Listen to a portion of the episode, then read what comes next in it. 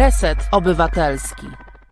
Tomasz Piątek, Dochodzenie Prawdy, Reset Obywatelski. Producentem wykonawczym jest Piotr Tomaszkiewicz, producentem wykonawczym, czyli naszym honorowym sponsorem, bo tylko takich mamy honorowych sponsorów obywatelskich, nie mamy sponsorów komercyjnych, nie mamy sponsorów państwowych, więc tym bardziej Was zachęcam, aby każdy z Was stał się takim sponsorem obywatelskim Resetu Obywatelskiego, bo tylko dzięki Wam, tylko dzięki takim sponsorom możemy e, nadawać. Nie mamy innych źródeł zasilania. Bardzo się cieszę, że Was widzę. To znaczy, nie widzę Was, ale widzę Was oczyma duszy. Wy mnie widzicie. Tak naprawdę to ledwo widzę na oczy, bo jestem śmiertelnie zmęczony. Jutro premiera książki Ryzyki Przyjaciele tom pierwszy pod tytułem Kręte ścieżki. Wrócimy do tego jeszcze dzisiaj pod koniec programu, ale teraz na początek chcę przypomnieć, że na portalu Arbinfo, dostępnym pod adresem arbinfo.pl, arb info.pl, Klementyna Suchanow opublikowała długi i pełen obrazków, pełen skanów pełen dowodów artykuł o związkach słynnej antykobiecej fundacji Ordo Juris z Kremlem. Tam są fragmenty także sprawozdań finansowych. Tam jest wszystko podane czarno na białym i już nie można się łudzić, że tu chodzi o jakieś przypadkowe zbieżności czy przypadkowe spotkania. Ci ludzie, którzy chcą znęcać się nad kobietami, całkowicie zakazać aborcji, potem rozwodów. Ci ludzie, którzy chcą nas wyrwać z Unii Europejskiej, robią to dla Władimira Władimirowicza Putina. Gorąco zachęcam, poproszę naszą wspaniałą realizatorkę Asiator, żeby nam tutaj wrzuciła link do, e, do artykułu Klementyny Suchanow. No link jak link, pewnie jak klikniecie na ekranie, to się artykuł otworzy. Ja Ci jeszcze raz potem... poproszę o tego linka, dobrze? Bo mi zniknął. Tak, tak, wrzuciłem ci przed chwilą na czacie. To jest właśnie Asia. Wrzuciłem Asi przed chwilą e, linka na czacie, linka do tego artykułu, to znaczy adres internetowy, e, żebyście mogli sobie e, jakoś go tam zapamiętać, przepisać. Myślę, że jak w Google wpiszecie kilka słów kluczowych z tego linka, Arbinfo, Ordo Juris, Kreml, historia w obrazkach, to wam od razu, to wam od razu wyskoczy, bo tak e, Klementyna sobie e, roboczo zatytułowała ten swój artykuł Historia w obrazkach dla opornych dlatego że e, wiele osób ciągle z niedowierzaniem ją pyta, jak to możliwe, że antykobieca, antyeuropejska, antyzachodnia fundacja Ordo Juris ma coś wspólnego z antykobiecym, antyeuropejskim, antyzachodnim dyktatorem Władimirem Putinem. No, e, takie zbieżności rzadko bywają przypadkowe, w tym przypadku przypadkowe nie są, co Klementyna Suchanow z wielką starannością i żelazną konsekwencją w tym tekście udowodniła. A my e, za chwilę, właściwie już nie za chwilę, a nawet dokładnie teraz, porozmawiamy również o Rosji, ale także o Izraelu z doktor Agnieszką Bryc, e, znaną już e, Wam dobrze, jeśli nie pierwszy raz oglądacie Dochodzenie Prawdy, ekspertką od spraw międzynarodowych. Czy jest z nami Agnieszka Bryc? Jest, właśnie jestem, jestem, jestem. Dzień dobry, dziękuję za zaproszenie. To ja Ci dziękuję, że jesteś. No i pierwsze, e, pierwsze, pyta, pierwsze pytanie, oczywiście nasze myśli, gdy biegną na wschód, to biegną przede wszystkim do Aleksieja Nawalnego, który znajduje się w łagrze Putina. Nie jest to może polityk e, jakiego byśmy sobie tam, nasz wymarzony polityk e, rosyjski, bo nie we wszystkim się z Aleksiejem Nawalnym zgadzamy. Stanowisko Aleksieja Nawalnego w sprawie e, Krymu jest bardziej e, prorosyjskie niż proukraińskie, mówiąc delikatnie, ale Aleksiej Nawalny jest jednak zwolennikiem demokracji i bardziej zachodniego myślenia o rządzeniu państwem niż dyktator Putin. Dlatego niepokojąco bardzo brzmią doniesienia o tym, że po dotarciu do łagru Nawalny, którego wcześniej Putin próbował zamordować, Nawalny nagle w tym e, obozie koncentracyjnym zapadł na e, bardzo bolesną i niebezpieczną chorobę i e, władze rosyjskie nie pozwalają mu się leczyć. Czy e, to jest możliwe, że po prostu w tym obozie koncentracyjnym Putin dokończy to, czego mu się, to, co mu się wcześniej nie udało, i tam po prostu Nawalnego zabije albo pozwoli mu umrzeć?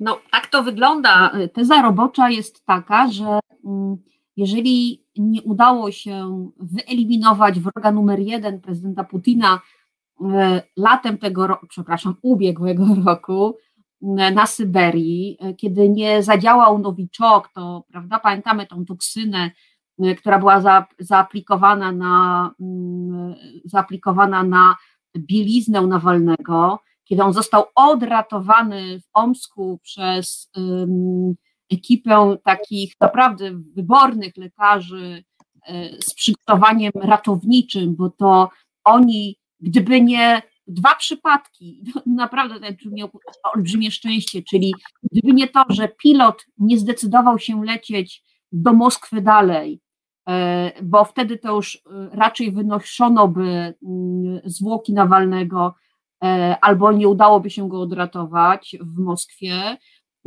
to, to jest pierwszy przypadek, który pomógł Nawalnemu. I drugi przypadek, jak już pilot zdecydował się zrobić międzylądowanie awaryjne, to na lotnisko przyjechała ekipa ratunkowa z wykwalifikowanym e, ratownikiem, ale z lekarzem ratownictwa medycznego, który natychmiast zorientował się, w czym rzecz, domyślił się, że chodzi o otrucie i zaaplikował mu takie standardowe antidotum ale robił to absolutnie w ciemno, znaczy domyślał się, że, że to może być próba, że to jest kwestia jakiejś toksyny. I wszyscy dzisiaj są zgodni, łącznie z tym, że nawet ten, jeżeli pamiętamy tą słynną rozmowę Nawalnego, taką nagraną mm, z, z, z członkiem komanda, prawda? Pamiętamy taki głośny film, mm, w którym na żywo Nawalny mm, zrobił taką prowokację, zadzwonił do, zdobył telefon, co nie było wcale takie trudne, bo to jest Rosja. Zdobył, na, zdobył telefon do, do jednego z członków komanda, który właśnie śledził Nawalnego przez no nie tylko ostatnimi czasy, ale w zasadzie przez kilka ładnych lat. I ten oficer przyznał się do tego, że mm, oni uważają, bo on wprost zapytał, dlaczego się nie udało, skąd taka porażka. No i właśnie on wprost powiedział, że no, dwa razy miał Nawalny szczęście, czyli raz, że pilot zdecydował się lądować, a dwa, że mm, lekarz podał mu antidotum. I efekt jest taki, że Nawalny, który mm, miał być wyeliminowany skutecznie, przeżył. E, my wiemy, że był długo leczony w, w, w Berlinie, wrócił i dzisiaj jest w, w, kolonii karnej. I kolonia karna, czyli osadzenie Nawalnego w kolonii karnej, daje mm, władzy rosyjskiej dwa, znaczy dwie korzyści. Pierwsza korzyść jest taka, że izoluje Nawalnego od jego środowiska, od opozycji, prawda? nie pozwala Nawalnemu harcować, jak to mówi się na Kremlu, czyli nie konsoliduje opozycji, nie, na przykład nie organizuje protestów, czyli nie inspiruje ludzi do tego, żeby się przeciwstawiać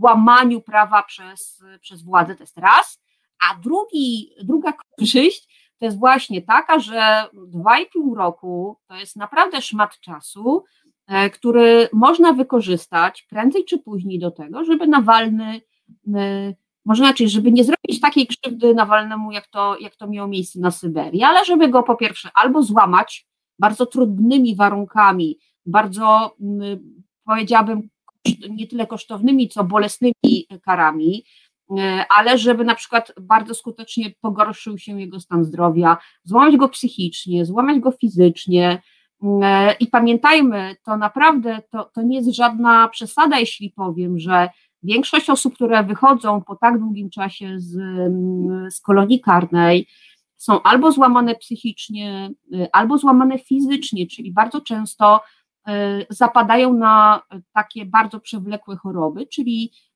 my wiemy, że na przykład śmiertelność dzisiaj osób, które przebywają wiele lat w koloniach karnych, jedna trzecia to jest AIDS, E, nie pamiętam ile, to proszę mnie zwolnić ze statystyki, ale nieco mniej to jest gruźlica. I teraz mamy COVID, a kolonie karne słyną z tego, że tam co rusz z uwagi na e, fatalne warunki sanitarne wybuchają różne epidemie, więc naprawdę będzie cała masa okazji do tego, żeby, żeby Nawalny zapadł na zdrowiu.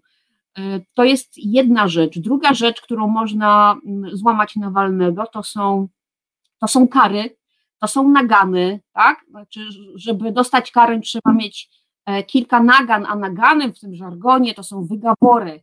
Wygawor to jest nagana i wiemy, że Nawalny już ma ich w sumie 10, 6 z samego Pokrowa, czyli z tej kolonii karnej, w której się znajduje i najprawdopodobniej czeka go izolatka, a izolatka to już nie są, to już nie są przelewki. Pamiętajmy, że w izolatce więzień może spędzić nawet pół roku e, swojego, czy znaczy pół roku w ciągu całego roku, czyli na cały rok on może być osadzany w izolatce na 180 dni. Izolatka jest taka, że y, nie ma okna, nie ma, to jest bardzo niewielka przestrzeń, a taki więzień w tym momencie ma prawo do 15, nie godziny, jak, jak to jest w zwykłym regulaminie, a do 15 minut z spaceru każdego dnia. Więc to, to, to potrafi wywierać presję psychologiczną. A czy wiadomo, jakiej wielkości jest taka izolatka? Czy on może na przykład w niej stanąć i się rozprostować? Nie wiem, nie wiem. To ja myślę, że będziemy mieli, będziemy mieli konkretną informację, jak, to, jak ona faktycznie wygląda po tym, jak e, Nawalny już zostanie, prawda, dostanie karę izolacji. Może i wiemy, tylko ja do tej informacji nie dotarłam. My mamy oczywiście doniesienia z, z byłych osadzonych w Pokrowie e, i oni wszyscy mówią, że to są bardzo niewielkie cele. Generalnie z e, więźniom można czyli więziennictwo w Rosji narusza międzynarodowe standardy praw więźniów. E, I cele są zwykle przepełnione. To jest często mniej niż 2 metry kwadratowe na jednego więźnia, więc zakładam, że w takiej izolatce będzie jeszcze mniej. Ale tutaj nie chcę spekulować. Ja myślę, że nie życzę oczywiście tego Nawalnemu, ale zakładam, że prędzej czy później, a raczej szybciej będziemy mieli konkretne informacje z pierwszej ręki, jak wyglądają warunki w izolatce w Pokrowie. A czy można go zamknąć do izolatki, kiedy jest chory? E, dobrze. E, oczywiście jest, znaczy powinniśmy wiedzieć jedno, że system więziennictwa w Rosji to nie jest więzienie skandynawskie, to nie jest więzienie nawet w Europie Zachodniej. E, ja nie chcę powiedzieć o e, e, standardzie więziennictwa w Stanach Zjednoczonych, bo tam też jest cała masa zastrzeżeń, ale jeżeli mamy porównywać do takich cywilizowanych miejsc pozbawienia wolności, to jeżeli nawet nie można y, torturować więźniów, y, to takie praktyki mają miejsce dosyć powszechnie w więzieniach rosyjskich. Więc jeżeli nawet mówimy, że e, ma prawo jako osoba chora nie być w izolatce, to, to, to powiedzmy tak, to jest teoria, natomiast jest jeszcze praktyka więziennictwa rosyjskiego, e, więc to jest jedna sprawa. A druga sprawa jest taka, że faktycznie Nawalny, co się teraz z nim dzieje, to jest trochę takie pokłosie jeszcze mm, takich mm, komplikacji niepożądanych neurologicznych po otruciu go latem tego roku.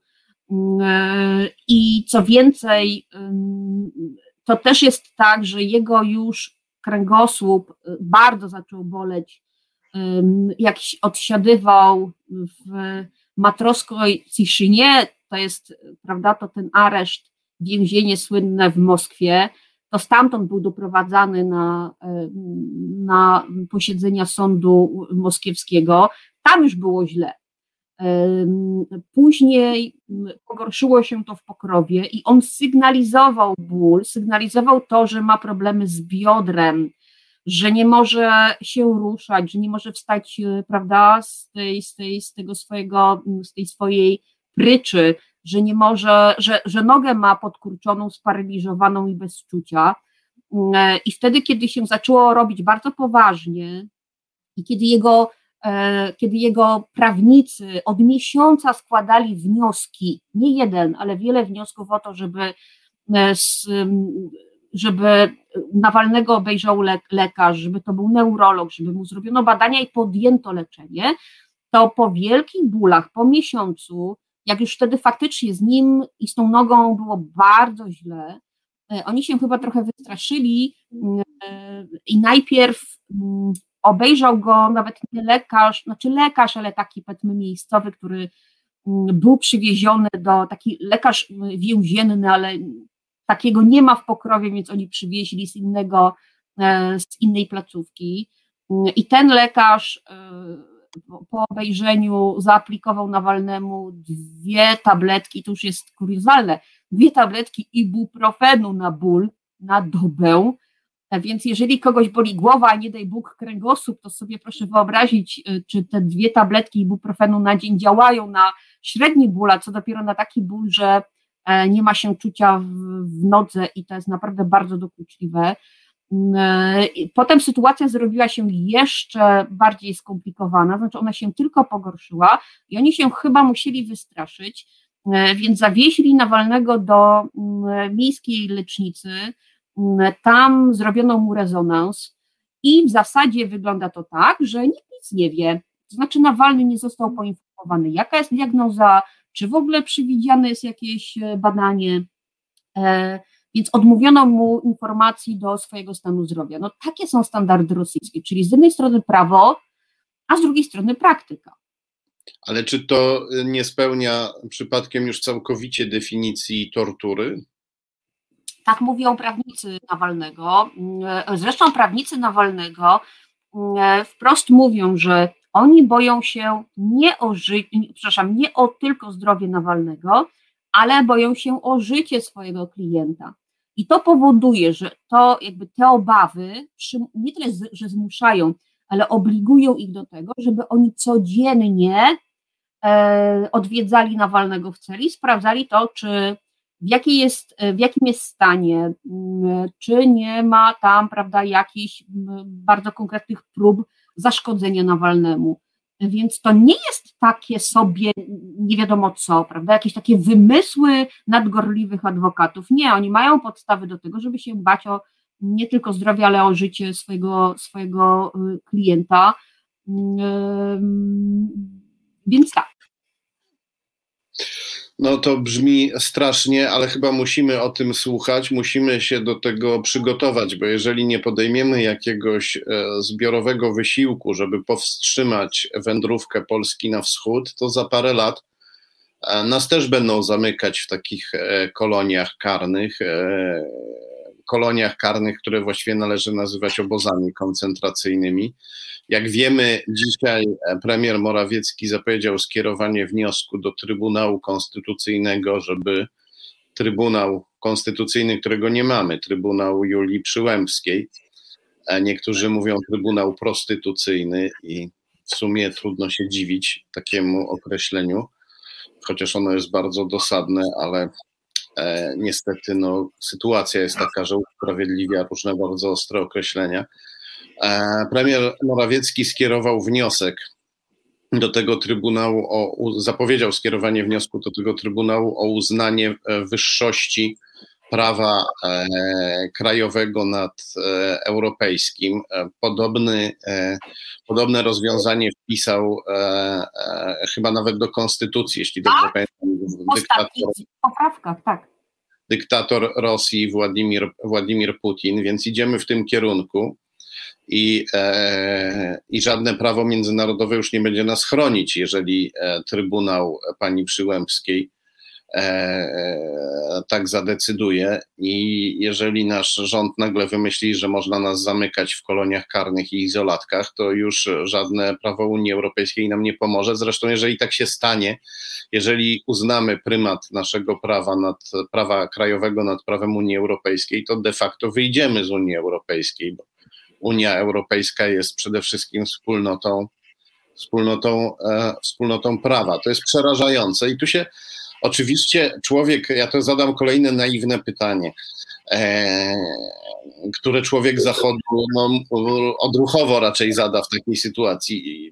Niedawno, bardzo niedawno prezydent Stanów Zjednoczonych Joe Biden nazwał Putina e, zabójcą. W tej sytuacji wydawałoby się Putin tak byśmy pomyśleli, powinien e, postarać się pokazać, że jednak tym zabójcą nie jest. A on pokazuje, że chce e, tego Nawalnego jednak e, zadusić, zabić czy dać mu umrzeć w łagrze. Pokazuje całemu światu, że jest, że jest zabójcą. Jaka w tym szaleństwie, Twoim zdaniem, jest metoda? Ale prezydenta Putina metoda? Tak. No właśnie, znaczy problem polega na tym, że mm, Nawalny jest pod, totalnym, pod totalną kontrolą władz i ta kolonia w Pokrowie różni się tym od innych kolonii karnych w Rosji, e, że ona należy do tak zwanych kolonii czerwonych, czyli takich o największym stopniu kontroli, o największym rygorze, e, czyli gdzie mamy totalną izolację, gdzie mamy e, absolutną kontrolę e, i nadzór administracyjny kolonii i władz i mamy bardzo restrykcyjny, bardzo, bardzo taki ostry reżim kar mm, e, i powiedzmy tego porządku wewnętrznego. Inne kolonie, których w Rosji w sumie jest około 700, ja nie mówię o więzieniach i nie mówię o aresztach, tylko o samych koloniach karnych. Tych kolonii karnych jest prawie 700, i mm, one bywają nawet takie trochę jak są o takim łagodnym rygorze, gdzie można w zasadzie przemieszczać się po całej kolonii, e, gdzie dostaje się dosyć często przepustki, można e, wyjść na przepustkę, można być odwiedzonym i tak dalej. Natomiast Pokrowo należy do tego top-top, prawda? Tam, gdzie jest totalny Orwell, tam, gdzie mamy e, prawda, jeżeli ktoś sobie ostatnio przypominał rok 1984, to Pokrowo właśnie takim, e, takim miejscem nadzoru e, wielkiego brata, e, totalnej restrykcji jest. I to tak ma być. Poza tym mówimy, że to trochę taki chichot Kremla w ten sposób, że mm, prezydent Putin dwojako trochę się zemścił na Nawalnym po pierwsze osadzając go w Pokrowie, czyli w kolonii pod Moskwą tak naprawdę, nie na dalekiej Syberii, tylko pod Moskwą, bo to jest 100 kilometrów na wschód. I po drugie, to jest ta kolonia, w której więźniowie wykonują różne prace, bo w koloniach karnych więźniowie pracują. I znowu tutaj jest łamane często, łamane są często prawa, prawa więźniów, bo oni za tą pracę oczywiście są bardzo słabo, ale jednak są wynagradzani. Natomiast trzy czwarte tego, co powinien dostać Nawalny i każdy inny więzień przyjmuje, przyjmuje placówka, tak, tytułem pokrywania kosztów pobytu y, tych więźniów. E, jeżeli dostają y, jedną czwartą swoich należności, to i tak mogą się cieszyć, bo na przykład są takie kolonie, gdzie nic nie dostają, gdzie to jest wszystko prawda, przejmowane mm, i nawet nie ma się za bardzo jak poskarżyć.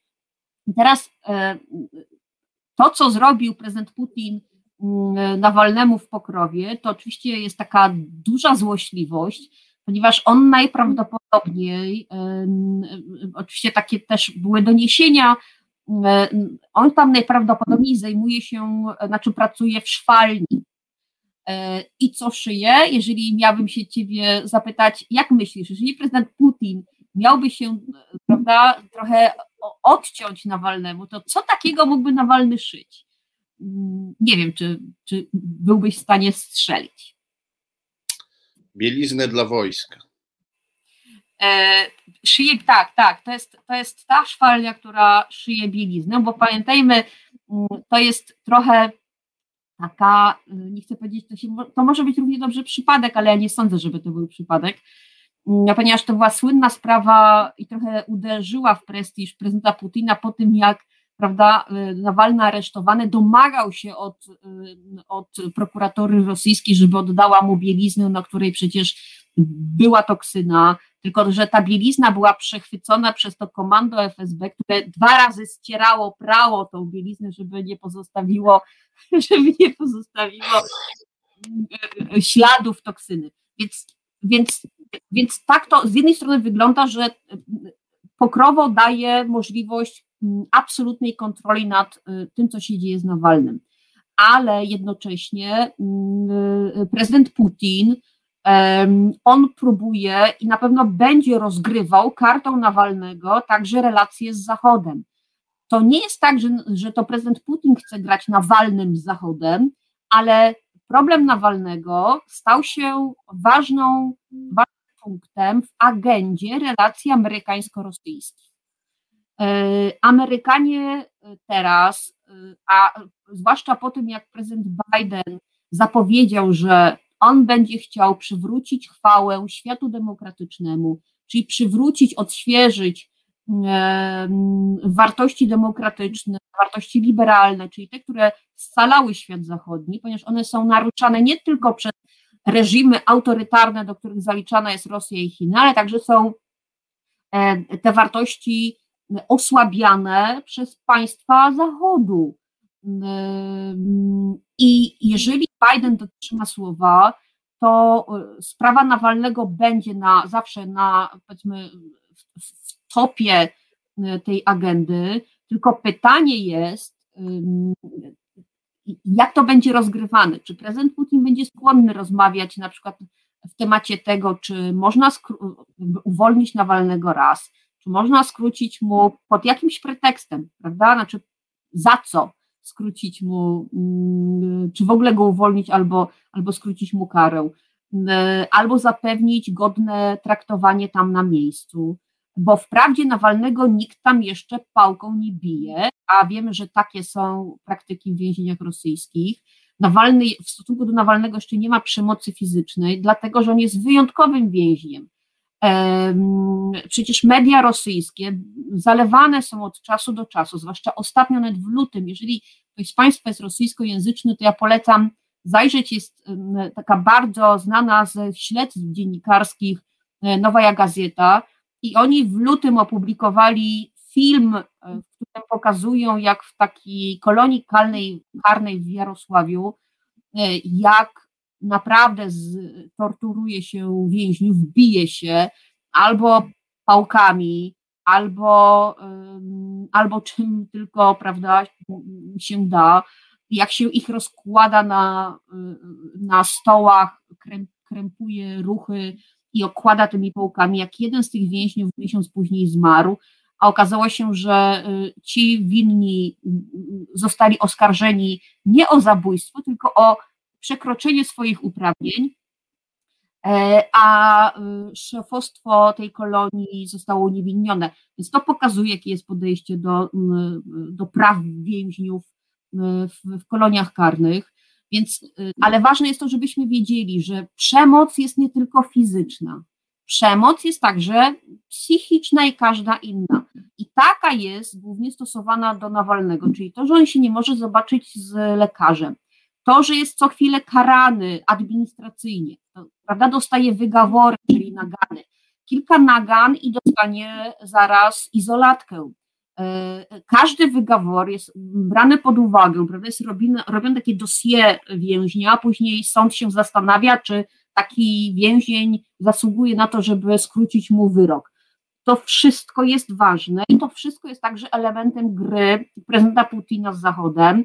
I ja teraz, i każdy z nas powinien się przyglądać, jak bardzo Zachód e, nie tylko mówi o Nawalnym, nie tylko mówi o tym, żeby walczyć o wartości demokratyczne nie tylko w świecie zachodnim, ale także w zderzeniu z autokracjami takimi jak Rosja, tylko co jeszcze robi, prawda? Bo to, że my dużo na Zachodzie mówimy, to już każdy z nas się przyzwyczaił, ale mm, warstwa słów to jest jedno, trzeba patrzeć, jakie są podejmowane działania. Oczywiście jest cała masa opcji, na razie te relacje amerykańsko-rosyjskie się pogarszają, to znaczy idzie ostro. E, mamy, e, mamy ochłodzenie, chociaż oczywiście w międzyczasie już panowie zdążyli się zaprosić na takie online'owe spotkanie międzynarodowe, ale zobaczymy, co z tego wyniknie. Na, na razie nie ma, e, nie ma takiej okazji, żeby można było formalnie porozmawiać, między innymi o Nawalnym, ale pamiętajmy, dyplomacja to nie są oficjalne rozmowy, to są sygnały często nieoficjalne przy pomocy pośredników, takich emisariuszy trochę, Więc to, że dzisiaj nic nie, nie widzimy, że się dzieje w sprawie Nawalnego, czy w ogóle w sprawie trudnych relacji rosyjsko-zachodnich, to nie oznacza, że nie podejmowane są działania. To jest wszystko bardzo e, straszne, e, a dodatkowo jeszcze e, mamy dzisiaj drugi temat, może niewiele bardziej optymistyczny, czyli nową sytuację polityczną w Izraelu, w kraju, który jest trochę dalej od nas, ale z którym jesteśmy na wiele sposobów związani. Więc chciałem Cię poprosić, żebyś powiedziała jako ekspertka, nie znam drugiej tak dobrej chyba ekspertki od tego kraju, więc e, tym goręcej Cię proszę, żebyś nam e, tutaj przybliżyła sytuację obecną w Izraelu, e, nie bojąc się też właśnie e, niuansów, które zazwyczaj w mediach głównego nurtu uni- umykają e, większości komentatorów. Mhm. E, ale ja muszę tylko powiedzieć, że e, w sprawach izraelskich ja, znam całą masę i są moi przyjaciele, którzy także zajmują się profesjonalnie Izraelem. Ja polecam e, od absolutnie numeru jeden, czyli od Jarosława Kociszewskiego, byłego korespondenta polskich mediów, ale milion lat temu w Izraelu. Więc jeżeli kogoś śledzić, kto naprawdę czuje klimat, to jest Jarek Kociszewski, a oprócz tego mamy naprawdę dobry, dobry, mm, dobrą ekipę, która się zajmuje Izraelem i w OSW, i w piśmie. A oprócz tego świetnych mamy na polskich uczelniach, więc ja polecam. Znaczy, wbrew, ja wiem, że my mamy dobry kontakt, bardzo dziękuję za komplement, ale tu jeszcze jest naprawdę kilka fajnych osób, które y, pewnie widzowie mogliby podglądać. Mm, no tak. Tyle, że jeśli chodzi o PISM, czyli Polski Instytut Spraw Międzynarodowych, on podlega obecnym władzom i eksperci PISM dostali zakaz e, rozmawiania ze mną. To prawda, tak. Zaprosiłem, zaprosiłem e, najpierw Patrycję Sasnal, potem Agnieszkę Legucką, jeszcze w czasach e, Halo Radio. I kiedy pani Legucka przyszła do studia, to niejaki Sławomir Cęckiewicz, E, zrobił awanturę w mediach społecznościowych, domagając się e, bojkotu mojej osoby, i ona nie mogła wystąpić na antenie. Tak, to są, to są trudne relacje, to są trudne relacje między think tankami rządowymi a niezależnymi dziennikarzami. Ale tak już y, to nie zmienia faktu, że mamy całą masę naprawdę ciekawych, ciekawych ekspertów, ale tak już wracając do Izraela, to tam naprawdę mm, dzieje się arcyciekawie. Jeżeli ktoś z Państwa śledził wyniki, mógł się złapać wtedy za głowę i powiedzieć: O Boże, to są czwarte wybory w ciągu 24 mm, miesięcy, nudy na pudy, nic bardziej mylnego, bo e, nie dość, że to jest mm, po pierwsze e, kampania wyborcza, znacznie ostrzejsza, znacznie brutalniejsza, i bez ceregieli y, w porównaniu na przykład z polską polityką. Jeżeli komuś się Państwu wydaje, ja wiem, że Tomek ma, Tomek, to ty siedzisz w tej, w tej polityce, więc odczuwasz to tak na sobie również, ale w Izraelu jest tak, że ona z, z natury ma naprawdę bardzo ostry charakter, więc tam się, tam już naprawdę jak się, jak strzelają do siebie politycznie, to krew płynie, oczywiście polityczna. To jest jedno. Dwa, tu chodzi o to, że te wybory świadczą z jednej strony o tym, że Izrael jest od lat pęknięty, trochę tak jak Polska, na pół e, i od dłuższego czasu y, obóz premiera Netanyahu, pomimo tego, że jego siły słabną, ale jego umiejętności polityczne, wyborcze i tak dalej, i możliwości finansowania są na tyle wciąż duże, że jest w stanie cały czas jakby utrzymać pokaźny elektorat, który w Izraelu jest ciągle, jest coraz bardziej prawicowy. I e, rzecz polega na tym, że te wybory pokazały, że Izrael, który był i jest prawicowy, staje się jeszcze bardziej prawicowy taki prawicowo, powiedziałabym, religijny.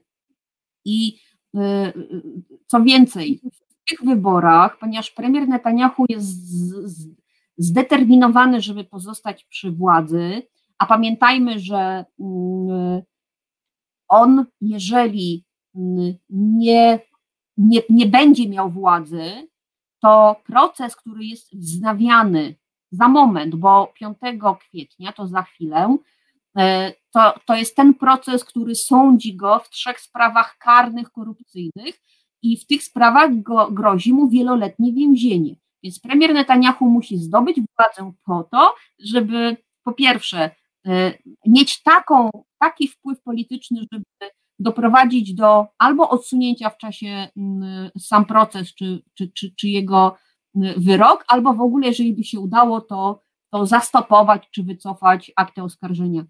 E, więc on musi zrobić wszystko, żeby pozostać przy władzy. Jeżeli utraci władzę, to wtedy przy, przestanie być chroniony immunitetem politycznym.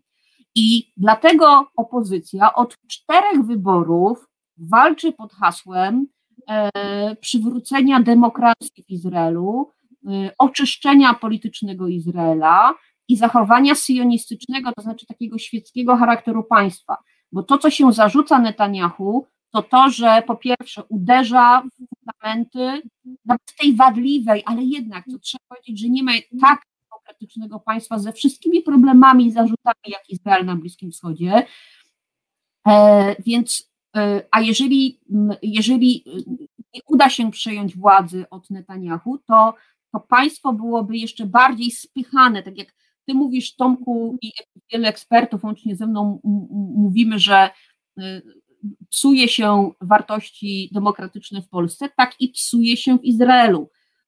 Ale tutaj w tym przypadku na rzecz E, wciągania do mainstreamu politycznego e, partii skrajnie religijnych, e, ksenofobicznych, homofobicznych, takich, które w zasadzie, w których zasiadają mizogini, prawda, którzy na przykład uważają, tak jak jest taka nowa partia, która weszła do Knesetu między innymi za sprawą Netanyahu, znaczy on ich podpromował, bo to jest, to jest absolutnie sojusznik Netanyahu. Partia skrajnie prawicowa, oni się nazywają żydowskim syjonizmem. To są skrajni, to jest skrajna ekstrema. To są, to, to są kahaniści.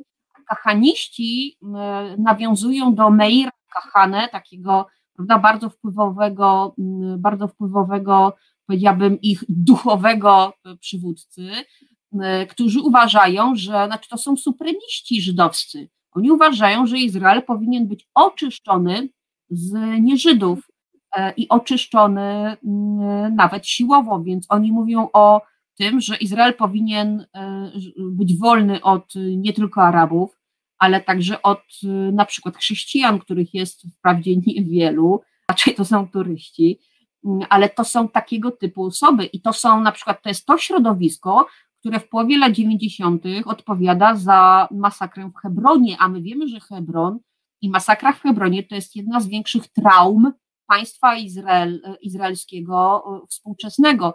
I teraz mamy premiera, który za wszelką cenę chce utrzymać się przy władzy i wciąga do polityki taką ekstremę. Co więcej, e, to powoduje, że prawica, którą reprezentował Likud, to jest taka bardziej prawica, powiedziałabym soft, e, ale ona od momentu, kiedy premier Netanyahu w 2009 roku e, by przejął władzę, to znaczy został premierem, to on, on do koalicji zawsze doprasza sobie te malutkie niedawno partie religijne, prawda, Szas, czy, mm, czy partia, prawda, mm, Tory, i my się tak przyzwyczailiśmy, że a, to taka malu, takie malutkie, nieważne partie religijne. No i teraz okazuje się, że w tych wyborach e, wyborcy, którzy głosowali zwyczajowo na religijne partie takie jak Szas, oddały głos, no jeszcze bardziej się zradykalizowały. Czyli pokazuje to pewne niebezpieczne tendencje i zmiany w ogóle społeczno-polityczne w Izraelu jeżeli to zderzymy z tym, co się dzieje po stronie opozycyjnej, czyli po tej stronie, która e, próbuje powstrzymać radykalizację e, Izraela, którą promuje i którą, pod, pod którą podpisuje się premier Netanyahu, no to to jest, no to to jest ekipa, którą, mm, która zdołała się jakoś, mm, powiedzmy, nie to, że dogadać, bo tam są kłótnie takie, że to trudno stworzyć koalicję i po jednej i po drugiej stronie, ale ponieważ e, jestem winna jednej, uwagi na marginesie. Wszyscy pamiętamy, że takim głównym oponentem Netanyahu dotychczasowym był E, był były generał, znaczy cały czas generał, ale już, już poza strukturami armijnymi, czyli Benny Gantz i jego koalicja niebiesko-białych. Prawda? To był ten, który walczył, mówił, nigdy nie będę siedział w jednej koalicji z Netanyahu, a potem jak przyszło co do, co do czego i kiedy trwały bardzo długo takie tarcia koalicyjne, to jeszcze były wcześniejsze wybory rok temu, on się ugiął, to znaczy był najsilniejszą władzą w zasadzie w Izraelu poszedł na współpracę z Netanyahu w imię interesu i bezpieczeństwa państwa. On tak się tłumaczył, takim poczuciem odpowiedzialności za państwo. Natomiast dla Netanyahu była to okazja do tego, żeby po pierwsze zniszczyć Ganca politycznie, e, żeby go tak zdeprecjonować, że y, w zasadzie przed tymi wyborami w marcu y, Gantz y, był niezauważalny. My się baliśmy, baliśmy, to znaczy w tym sensie obserwowaliśmy to, jak bardzo się stoczył, stoczył w, sondażach i on tam się ocierał o próg wyborczy. On wprawdzie dostał całkiem niezły wynik teraz, ale to nie jest żadne wow. Natomiast jest lepszy niż, niż mógłby mieć. Ale już tak wracając, teraz tak, Netanyahu to jest naprawdę bardzo sprawny polityk, który potraktował Ganca potężnego swojego opozycjonistę, on go naprawdę skanibalizował, po prostu go zniszczył politycznie. Mamy Ganca od bohatera do zera. E, I dzisiaj na opozycji, znaczy opozycja izraelska nie jest liberalna czy lewicowa, tak jak to było za Ganca, prawda? Tylko to jest opozycja antynetanyahu prawicowa, to znaczy prawica walczy z prawicą. I e, Dzisiaj przywódcą mm, opozycji y, w Izraelu jest Jair Lapid. Kojarzymy, to jest, to jest szef partii Jest Przyszłość, Yesh Atid, ale on jest, inna, może inaczej, on jest najmniej prawicowy, bo to jest partia raczej centrowa, zdecydowanie centrowa. Natomiast tam jest jeszcze cała masa, powiedzmy, cała reszta partii i Mm, problem polega na tym, że tym, kto decyduje o tym, kto, który z polityków, czy Netanyahu, czy Lapid, będą w stanie stworzyć skutecznie rząd, czyli przejąć władzę, e, zdecyduje bardzo prawicowy mm, polityk. Ja zawsze porównuję Beni, przepraszam, Beneta, kojarzymy takiego polityka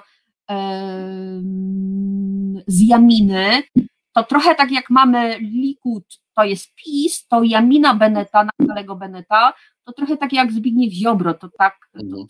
to jest trochę takie porównanie. Mm, czyli Bennett jest bardziej prawicowy od, od Likudu i on zawsze mówi, to my jesteśmy prawdziwą prawicą. Likud to jest małe Miki, to, to my, Jamina, to jesteśmy prawdziwą izraelską mm, prawicą. I teraz w rękach Beneta e, leży to, kto będzie rządził. On e, naturalnie bliżej mu do Netanyahu, ale pamiętajmy, Bennett to jest taki trochę, to jest młodsza i bardziej agresywna wersja e, Netanyahu. To jest przecież ten polityk, którego my pamiętamy z tych takich awantur polsko-izraelskich z, związanych z nowelą IPN-owską, prawda? Pamiętamy. Tak, tak prawem zakazującym mówić o udziale Polaków Holokauście. No i wspomniany przez ciebie Jair Lapid też uczestniczył w eskalowaniu e, tego konfliktu po stronie izraelskiej. Uczestniczyli też w tym ludzie związani z Rosją, ponieważ Rosja przy tym upiekła swoją pieczeń i e, Putin wtedy ogłosił, że Polska to właściwie e, niemalże wywołała Holokaust. No tak, ale od tego służy polityka historyczna, żeby nie badać historii, tylko żeby zrobić z tego narzędzie mm, polityczne. To jakby jeżeli ktoś tego jeszcze nie rozumie, to trzeba wrócić do podstaw. Ja trochę sobie żartuję, ale mam wrażenie, że często jest tak, że my nie rozumiemy, że historia nie służy od tego, żeby była historią, żeby się nią zajmowali historycy, ale dla polityków jest to narzędzie presji czy, czy, czy, czy walki takiej z oponentami. Ale jeszcze, żeby było ciekawie, ja tylko dorzucę tak trochę mieszając Tobie i Państwu w głowach, to mogę powiedzieć, że jeżeli można by powiedzieć los polityczny Netanyahu trzymany jest w rękach Naftalego Beneta, to jest jedno, ale tam jeszcze jest taki mały, inny trochę kingmaker. W zasadzie tym dużym kingmakerem jest Naftali Bennett, ale drugim, bo mamy dwie partie, które tutaj będą decydować, kto będzie rządził, e, to z jednej strony jest to prawicowa Jamina, ale proszę sobie wyobrazić, że tam jeszcze jest w ogóle nie to, że sensacja, bo kto śledzi sprawy izraelskie, to nie będzie zdziwiony, ale mm, tam jest taka bardzo malutka partyjka,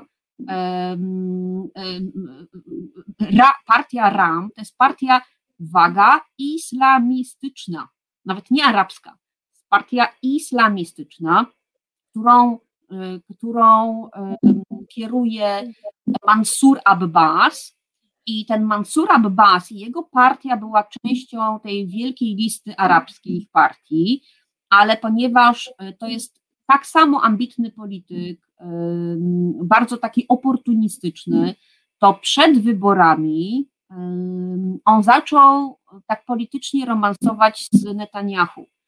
Wyszedł z koalicji i w ten oto sposób e, Netanyahu zdołał rozbić trzecią siłę w Knesecie. Czyli zobaczmy, co zrobił Netanyahu. Rozbił Ganca w pył e, i Gantz dzisiaj ma i tak niezły wynik, ale generalnie słaby. Jest dzisiaj prawie nikim w izraelskiej policji. Ja bardzo przesadzam, ale chcę pokazać, on był naprawdę rządzącym, został bardzo zmarginalizowany. No i trzecią siłą w Knesecie izraelskim była w ostatnich wyborach, e, nie tych, ale tych rok temu, e, był blok partii arabskich, no i co zrobił Netanyahu? Wyciągnął, to trochę tak jak prezydent Putin z Unią Europejską, wyciąga z koalicji poszczególnych mm, partnerów, oferuje prawda, jakieś, mm, jakąś współpracę, jakieś profity polityczne, ten ktoś wychodzi z koalicji i rozbija koalicję tym samym, bo prawda, później przez kilka miesięcy y, izraelskie media są pełne zdjęć Mansura z z Netanyahu i jakby on przestał być no-name'em w polityce izraelskiej, a jego nazwisko dzisiaj jest bardzo znane, Mansur Abbas. No Nie... dobrze, ale czy możliwe jest, żeby Netanyahu rządził razem przy pomocy islamistów? Czy to nie byłby dla niego na dłuższą metę jednak gwóźdź do politycznej trumny? To byłby, oczywiście, tylko proszę sobie, znaczy wyobraź sobie, jakby Państwo też powinni sobie wyobrazić, jak dzisiaj wygląda wielka kalkulacja, kto z kim i dlaczego. E, naprawdę jest na styk w tych wszystkich głosach i mm, e, to, że w ogóle Netanyahu wysłał do Mansura kilka dni temu swojego emisariusza, e, żeby Mansur i jego partia udzieliły poparcia Netanyahu, po, pokazuje, jak Netanyahu jest zdeterminowany, żeby za wszelką cenę, nawet romansem z islamistyczną partią, utrzymać swoją władzę. I nie e, iść do więzienia.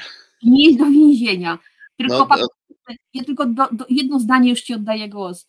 E, nigdy jeszcze tak nie było, bo to jest taką trochę, e, to jest trochę taką niepisaną zasadą, że partie arabskie mogą poprzeć pewną kandydaturę na premiera, ale nie wchodzą do rządu. Więc to może się skończyć takim cichym poparciem. Zresztą wszyscy prawicowi, wszyscy prawicowi mm, partnerzy Netanyahu powiedzieli albo oni, albo my.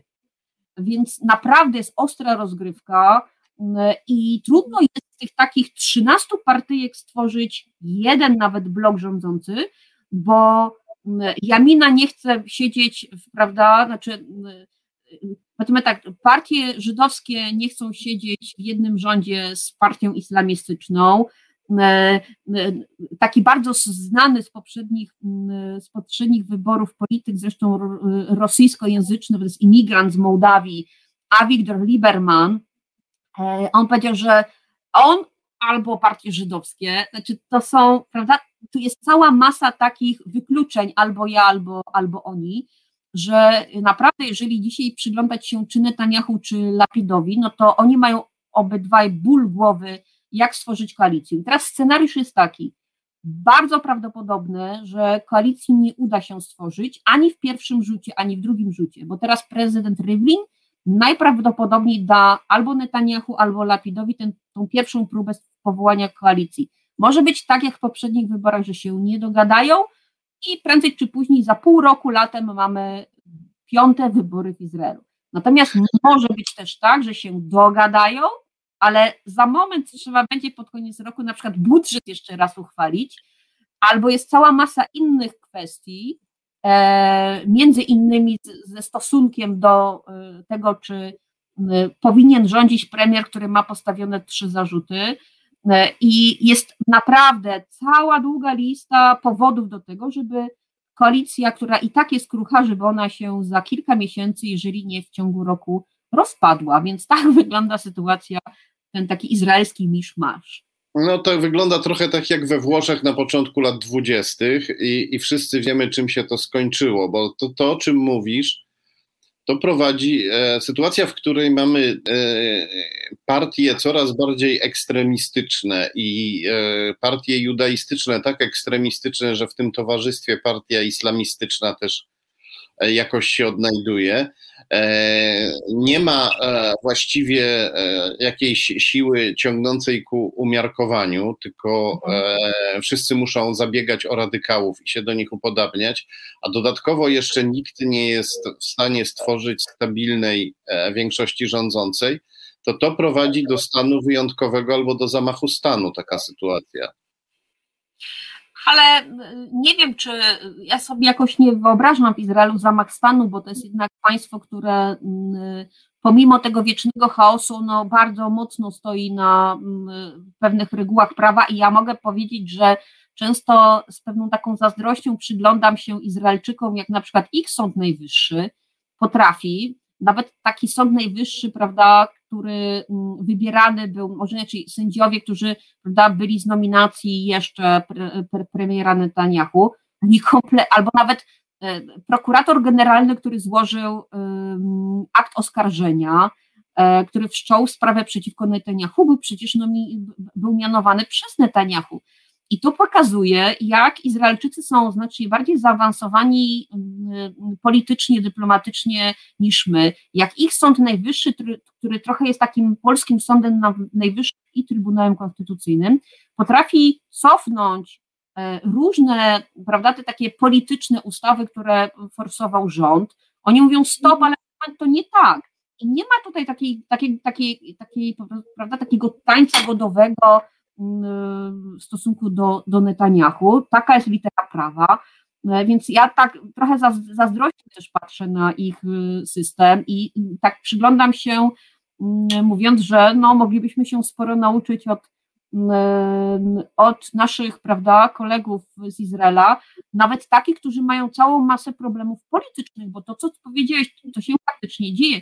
Mamy radykalizujący się Izrael, ale jednocześnie, proszę zauważyć, mamy opozycję izraelską, która jest bardzo aktywna. Ona dzisiaj ciągle bije głową w sufit albo w mur i nie może go przebić. Ale czy my dzisiaj na przykład w Polsce opowiadamy o tym, że mamy 30 chyba 8 tydzień albo 9, ale to jest, prawda, od ponad pół roku, czy w okolicach pół roku, Izraelczycy co tydzień protestują mm, w takich demonstracjach przeciwko łamaniu praw politycznych, czy przeciwko łamaniu wartości politycznych, tych demokratycznych przez, przez premiera Netanyahu. Znaczy, jakby to gdzieś jest obok nas, a Izraelczycy, izraelska opozycja bardzo walczy o to, żeby przywrócić praworządność w Izraelu. No, ale u nas też w 2014 roku sąd, e, Trybunał Konstytucyjny potrafił e, E, rządzących hamować i e, władze się stosowały do wyroków sądów. No a po sześciu, teraz już siedmiu latach mamy sytuację zupełnie inną i nie spodziewaliśmy się w 2014 roku, że mhm. będzie u nas to, co jest. Więc myślę, że Izrael faktycznie ma dłuższą historię demokracji od w czasach powojennych niż my, ale e, nie sądzę, żeby był całkowicie e, bezpieczny. No nie, nie, nie, to tak by o tym nie mówimy. o tym nie mówimy, bo sami, sama opozycja, ona jest zaniepokojona coraz większą obecnością właśnie takich polityków ekstremistycznych, takich polityków, którzy głoszą hasła ekstremalne w izraelskiej polityce. I taka, taki przechył bardzo na prawo Izraela też bardzo niepokoi, bo izraelska lewica, ona jest tak sproszkowana, że można by powiedzieć, że oni powinni się na nowo wymyślić. I teraz sobie wyobraźmy państwo, które naprawdę my, my, często przypominamy sobie o Ben Gurionie, prawda, o tym ojcu syjonistycznego, lewicowego Izraela, ale to jest pieśń przeszłości. Dzisiaj raczej powraca się nie do syjonizmu ala Ben Gurion, tylko do rewizjonizmu ala żabotyński w Izraelu. No właśnie, i tu e, zachodzi obawa, że Izrael może się upodobnić do swoich sąsiadów.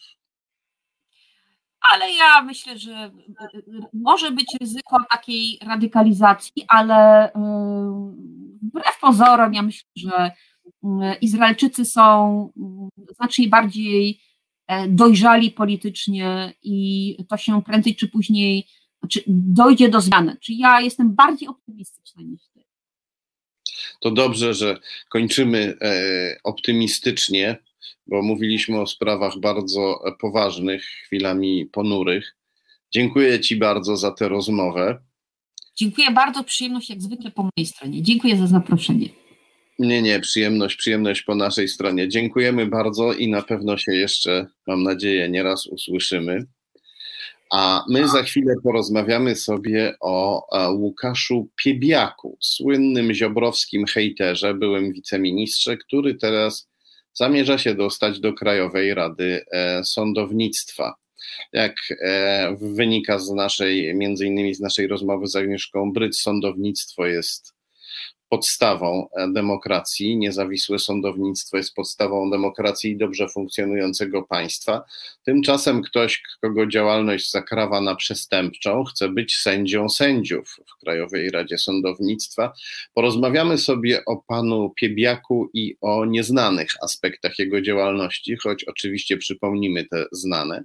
Ale najpierw poproszę naszą wspaniałą realizatorkę Asiator o jakieś 6 minut, jeśli da radę, albo co najmniej 5 minut muzyki, abyśmy mogli przetrawić to, co usłyszeliśmy i przygotować się do tego, co będzie, przygotować się duchowo, bo będziemy znowu mówić o rzeczach trudnych, choć takich, które jednak koniecznie trzeba wiedzieć, jeśli chce się świadomie żyć, jeśli chce się być świadomym obywatelem, obywatelką. Słuchasz Resetu Obywatelskiego. Reset Obywatelski działa dzięki Twojemu wsparciu. Znajdź nas na zrzutka.pl. Tomasz Piątek, Dochodzenie Prawdy, Reset Obywatelski. Wracamy po przerwie. Rozmawialiśmy o Izraelu i o Rosji, o e, Rosji i o obozach koncentracyjnych rosyjskich, o mordowaniu przeciwników politycznych, czyli o tym wszystkim, co nas czeka, jeśli nie podejmiemy E, wysiłku, żeby zawrócić Polskę z tej drogi, którą dzisiaj Polska idzie, z tej drogi na wschód, z tej drogi e, w objęcia Putina, którą podąża Jarosław Kaczyński razem z Mateuszem Morawieckim i innymi swoimi sojusznikami, a my im na to niestety pozwalamy.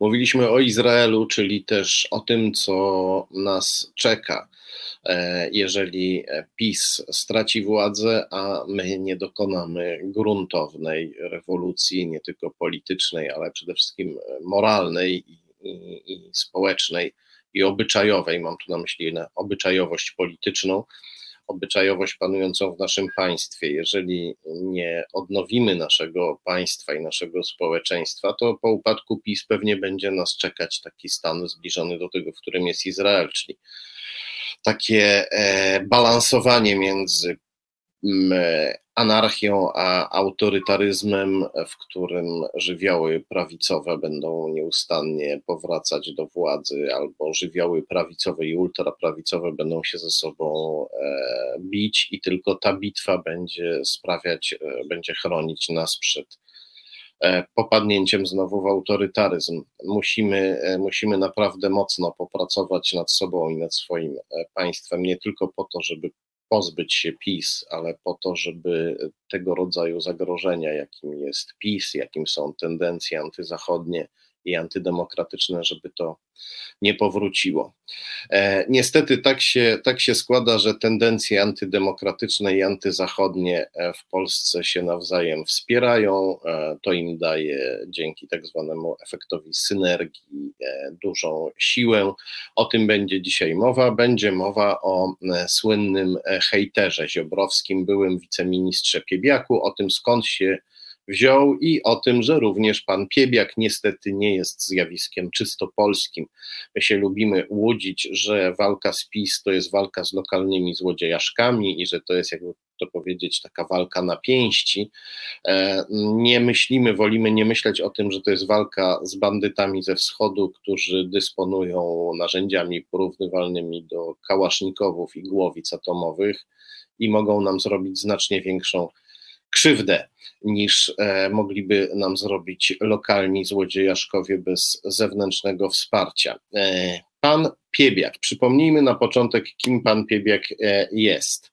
Wiceminister Sprawiedliwości, chcę się tutaj, aż się prosi o cudzysłów. Pan Piebiak był wiceministrem sprawiedliwości, a równocześnie według doniesień portalu Onet, który przeprowadził tutaj gruntowne śledztwo, Pan Piebiak w tym samym czasie aranżował i sterował internetową nagonką na sędziów sprzeciwiających się niszczeniu wymiaru sprawiedliwości przez e, PiS i przez e, Ziobrę i ludzi Ziobry z partii Solidarna Polska, którzy obsadzili Ministerstwo Sprawiedliwości.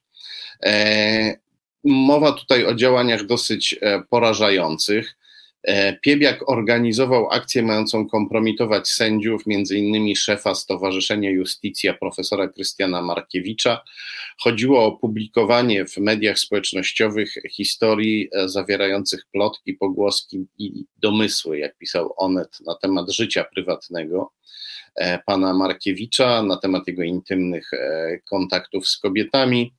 E, w tej nagonce wykorzystano e, kobietę o imieniu Emilia, e, partnerkę, żonę sędziego, pewnego sędziego, która to kobieta później publicznie żałowała tego, co, tego, co zrobiła.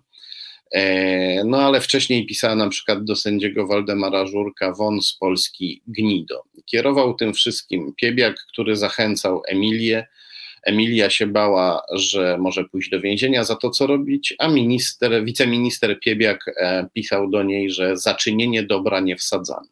Nie wsadzamy, czyli e, anonimowe e, hejtowanie, opluwanie w mediach społecznościowych, opluwanie sędziów i próba wywierania wpływu na ich wyroki, na ich wypowiedzi poprzez zastraszanie ich lub kompromitowanie, to wiceminister Piebiak uważał za czynienie dobra. No i e, wiceminister Piebiak, kiedy sprawa wyszła na jaw, przestał być wiceministrem. No ale teraz wiceminister Piebiak wraca w wielkim stylu. Poproszę naszą wspaniałą realizatorkę Asiator o pierwszy skan. E, o pierwszy skan, którym jest po prostu zdjęcie wiceministra Piebiaka. Myślę, że to zdjęcie e, dobrze odzwierciedla to, jak się czuje w obecnej chwili wiceminister Piebiak, ponieważ e, krzywda żadna mu się e, najwyraźniej nie stała. Wiceminister Piebiak chce wrócić do Krajowej Rady e, Sądownictwa. Krajowej Rady Sądownictwa, która ma, jakby to powiedzieć, sądzić samych sędziów, rozstrzygać o tym, co się dzieje z sędziami i o tym, co się dzieje w sądownictwie.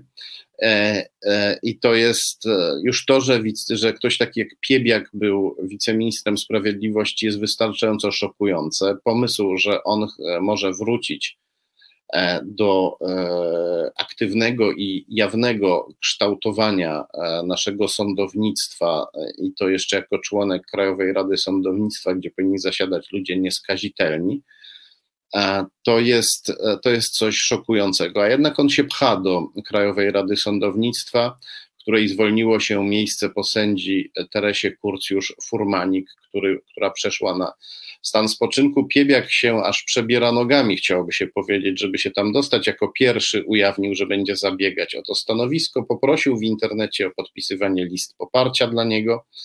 Więc e, e, przyjrzyjmy się, kim jest ten e, człowiek, e, chciałoby się powiedzieć tak ambitny, ale tak naprawdę człowiek pozbawiony wszelkiej ambicji i wstydu. Człowiek, który e, e, gotów jest na podłość, byle tylko trzymać się blisko władzy i zdobyć dla siebie kawałeczek, kawałeczek tej e, władzy. Zacznijmy od tego, że Piebiak w swoich metodach nie jest oryginalny. Hejtowanie i hakowanie sędziów, wykorzystywanie mediów społecznościowych, grzebanie na profilach mediów społecznościowych, na profilach społecznościowych sędziów w poszukiwaniu kompromitujących materiałów, grzebanie w ich życiu prywatnym, a następnie e, ujawnianie jakichś rzeczy, które mogą mieć kompromitujący wydźwięk, ujawnianie ich w mediach społecznościowych albo w mediach tradycyjnych po to, żeby tych sędziów zastraszyć, to nie jest coś, co Piebiak wymyślił. To jest e, coś, co Rosjanie robią od dawna.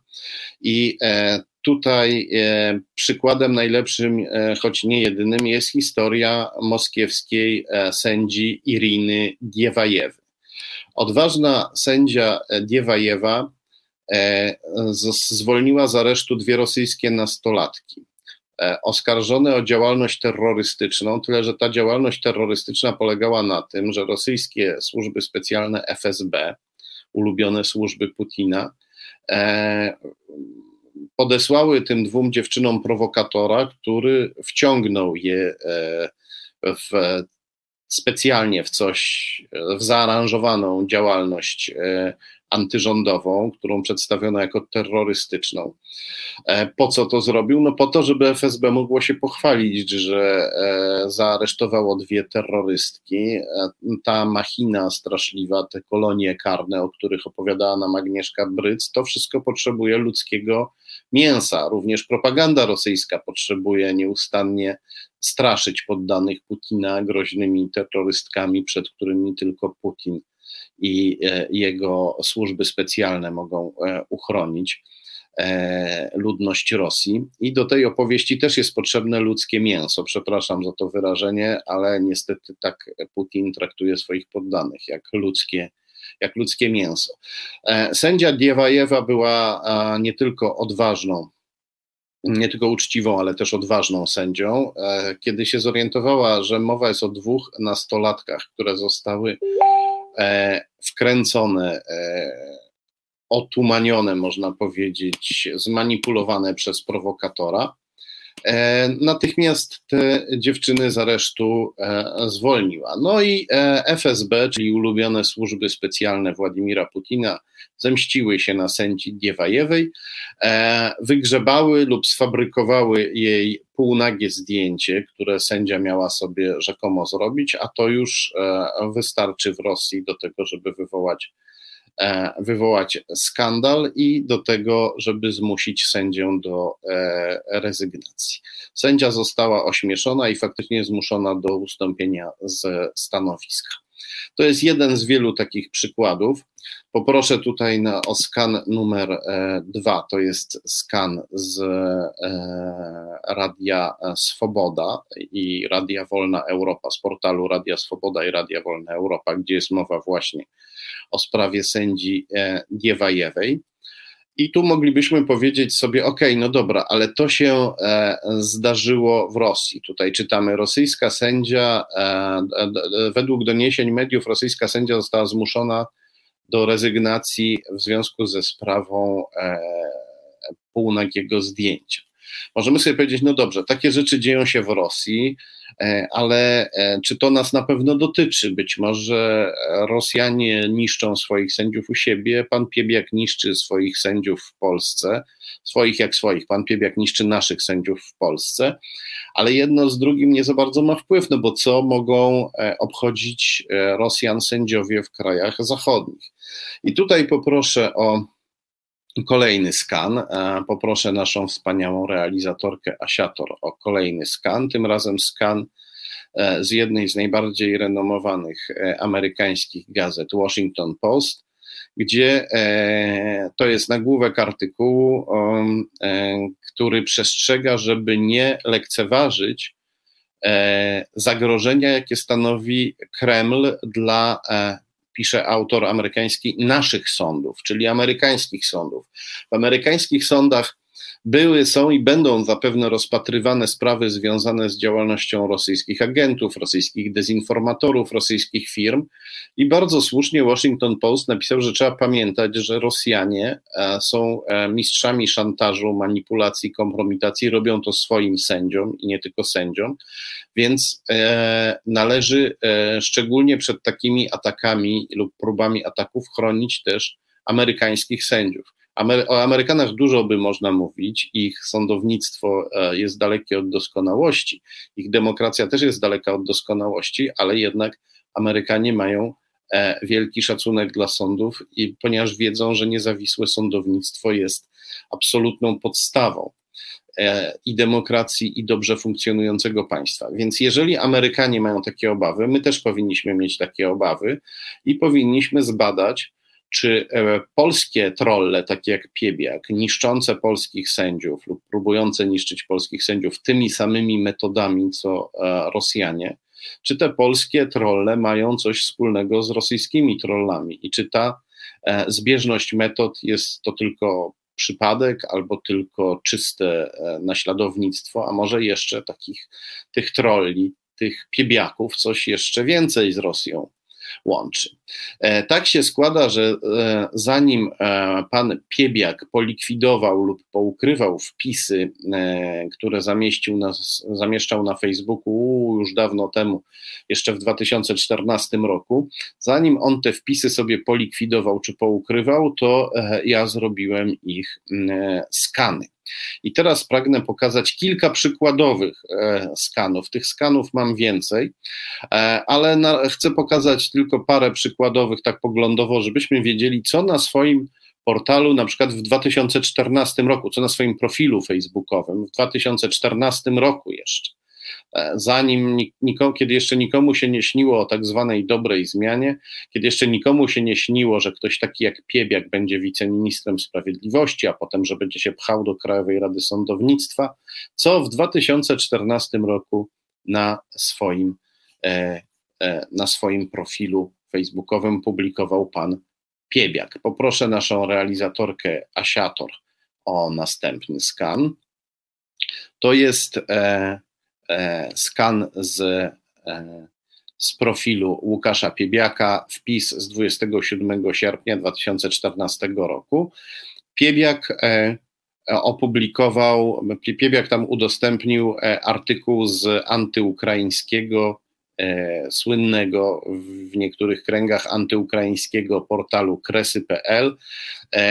Tytuł tego artykułu mówi sam za siebie: Niepodległość Ukrainy dzięki zbrodniarzom. E, ten materiał najwyraźniej był tak antyukraiński, że same kresy postanowiły go usunąć, dlatego nie widzimy e, ilustracji. Podejrzewam, że taka była przyczyna, albo ta ilustracja być może była tak e, tak paskudna, że kresy.pl ją, e, ją usunęły, no ale tytuł pozostaje i nie pozostawia wątpliwości. Niepodległość Ukrainy dzięki, e, dzięki zbrodniarzom. Nie muszę tłumaczyć, że szczucie na Ukrainę e, jest działaniem na rzecz Kremla, który prowadzi wojnę przeciwko Ukrainie, a e, w 2014 roku było to jeszcze bardziej oczywiste. To był moment, w którym na całym świecie było głośno o wojnie e, rosyjsko-ukraińskiej, bo to był moment, w którym Putin napadł na Ukrainę, wyszarpując jej Donbas i, i Krym. E, e, pan Piebiak w 2014 roku w takim właśnie kontekście międzynarodowym, gdy Zachód próbował powstrzymywać e, Rosję sankcjami, gdy Polska stawała na arenie międzynarodowej w obronie Ukrainy, pan Piebiak pozwolił sobie na publikację, na zamieszczenie takiego antyukraińskiego artykułu na, na swoim profilu facebookowym. Poproszę naszą wspaniałą realizatorkę Asiator o kolejny skan. O skan, o właśnie, on już się nam zaczyna ładować. Tutaj Łukasz Piebiak zamieścił artykuł z tygodnika Do Rzeczy, słynnego między innymi z tego, że publikował E, rosyjskie taśmy falenty, czyli taśmy z restauracji podsłuchowych, w których importer rosyjskiego, marek, e, rosyjskiego węgla. Marek e, Falenta w porozumieniu z ludźmi powiązanymi z Rosją. W restauracji Sowa i Przyjaciele założonej przez menedżerów powiązanych z Rosją. W towarzystwie niejakiego Tomasza Misiaka, miliardera robiącego wielkie interesy w Rosji. Pan E, Marek Falenta wtedy sobie działał i e, nagrywał, a potem opublikował e, taśmy z restauracji Sowa i Przyjaciele i innych podsłuchowych restauracji, taśmy, które przyczyniły się do upadku prozachodniego rządu, prozachodniej koalicji rządzącej i do tego, że Polska rozpoczęła swój fatalny trwający nadal niestety marsz na wschód.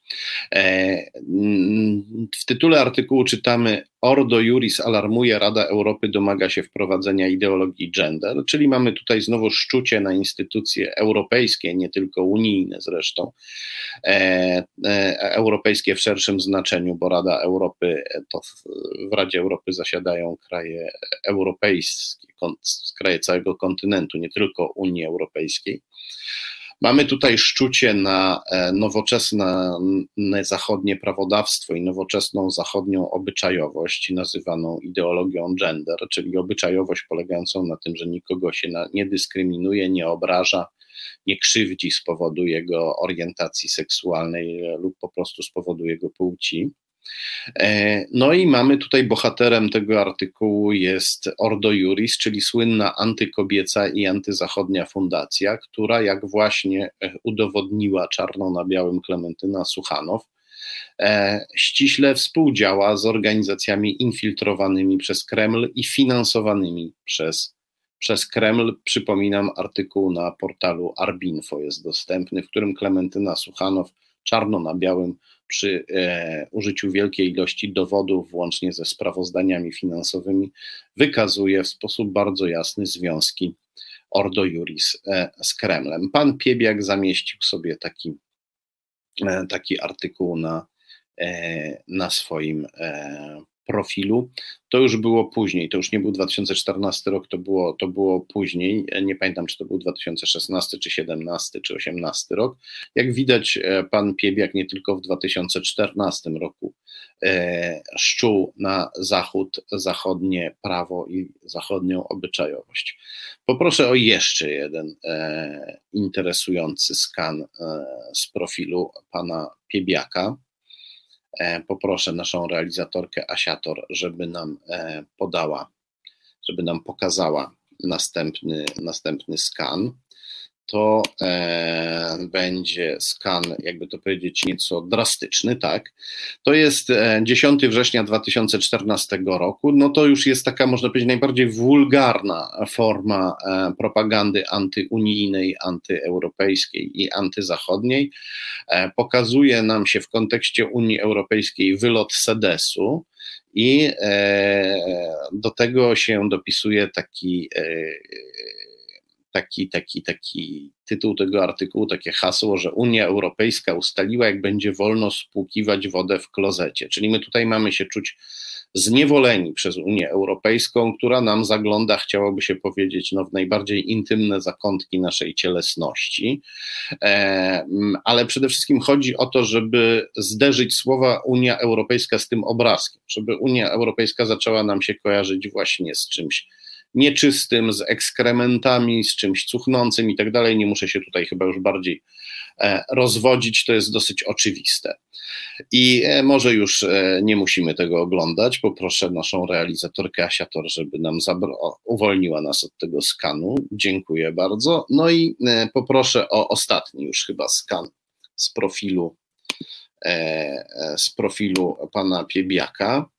E, skan, jakby to powiedzieć, który w obecnej sytuacji e, ma szczególną e, wymowę. Łukasz Piebiak tutaj zamieścił, zamieścił artykuł o pozwach prokuratorów za nielegalne badania kliniczne i pod tym, pod tym wpisem przez niego udostępnionym znajduje się komentarz jakiejś znajomej pana Piebiaka, która napisała, że większość szczepień w Polsce kwalifikuje się jako eksperyment medyczny ze wszystkimi negatywnymi konsekwencjami.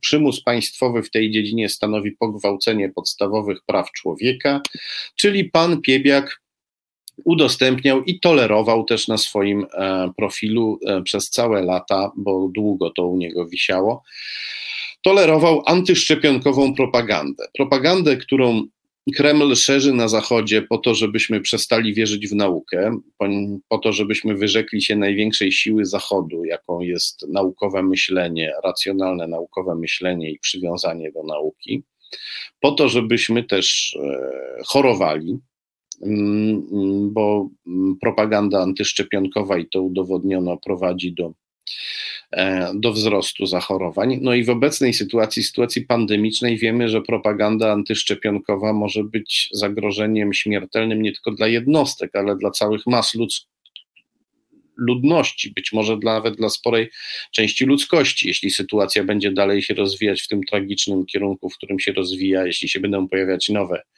e, epidemie albo wirus, koronawirusa będzie dalej mutować i będziemy musieli nieustannie też modyfikować szczepionki, żeby jakoś tę pandemię ograniczyć.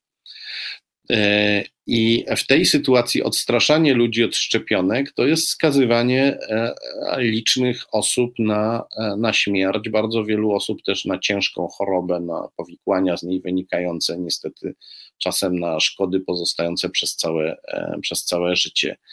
I coś takiego u siebie pan Piebiak tolerował. Co do tego, że propaganda antyszczepionkowa jest rozkręcana w naszych krajach przez Rosję, nie ma wątpliwości, są na ten temat badania na przykład naukowców z Instytutów Georgetown obserwujących obserwujących e, media społecznościowe.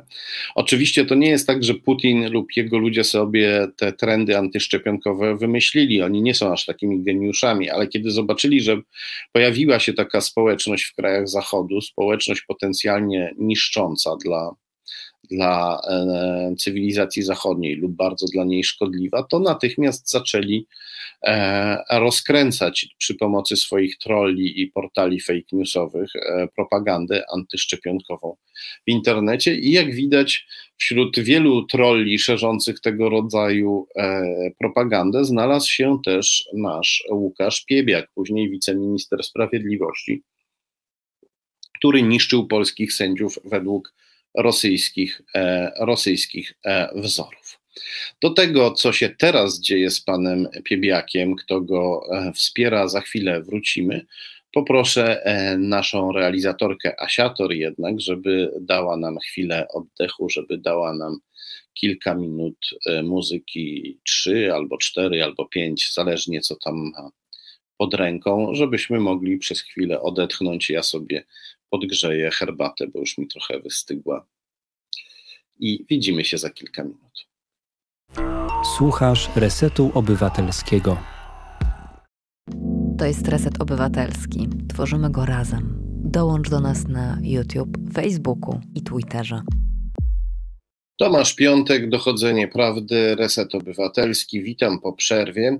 Mówiliśmy o e, ziobrowskim trollu, hejterze Łukaszu Piebiaku, byłym wiceministrze sprawiedliwości. Pokazaliśmy, jak pan Piebiak w swojej hejterskiej działalności korzystał z rosyjskich wzorców. Pokazaliśmy też, jak na swoim prywatnym profilu facebookowym przez lata e, szerzył kremlowską propagandę. A teraz powiedzmy parę słów o tym, co się z nim dzieje obecnie. Pan Piebiak pragnie się dostać do Krajowej Rady Sądownictwa, żeby być takim e, sędzią nad e, sędziami. I e, wspierają go w tym dość ciekawe osoby. Poproszę o kolejny skan. Poproszę naszą wspaniałą realizatorkę Asiator o kolejny skan. To jest dzisiaj już nasz chyba ósmy skan, skan numer 8.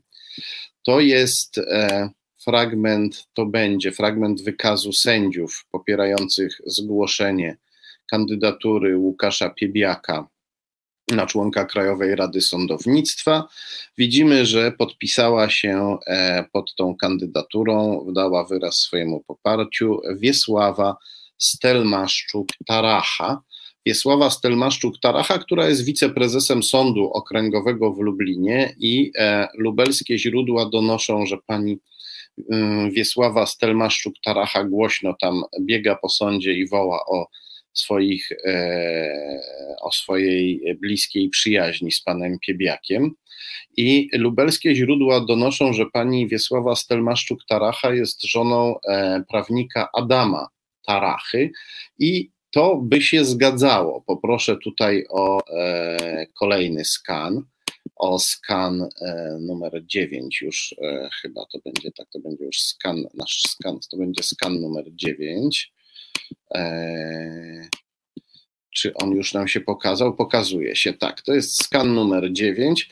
E, e, to jest skan e, przedstawiający strukturę organizacyjną tak zwanego Instytutu Wymiaru Sprawiedliwości, który podlega Ministerstwu Sprawiedliwości, a więc Ziobrze. Na samym dole tego skanu widzimy, że w sekcji prawa i procesu cywilnego zasiada magister Łukasz Piebiak, bowiem nasz były wiceminister to tylko magister a e, w sekcji prawa i procesu karnego, wyżej na tym skanie widzimy, zasiada e, profesor doktor habilitowany Adam e, Taracha, więc panowie znają się nie tylko przez panią Tarachę, ale również zasiadają w tym samym Instytucie Wymiaru Sprawiedliwości, czyli w tym samym, tym samym Ziobrowskim Instytucie. I to jest bardzo e, ciekawe, ponieważ Adam Taracha to jeden z bohaterów książki Macierewicz i jego tajemnice. Gdy Macierewicz w, 90, w latach 91-92 był e, ministrem spraw wewnętrznych, to szefem służb, e, cywilnych służb specjalnych, czyli Urzędu Ochrony Państwa UOP, zrobił swojego wieloletniego przyjaciela Piotra Naimskiego, Zaś e, Piotr, e, Piotr Naimski faworyzował Adama Tarachę, który wtedy też e, służył w Urzędzie Ochrony Państwa, czyli w pier pierwszych jeszcze postkomunistycznych służbach specjalnych wolnej, wolnej Polski. E, I sprawa jest o tyle istotna, że bardzo wiele wskazuje na to, e, że Adam Taracha uczestniczył w aferze Roberta Jerzego Luśni.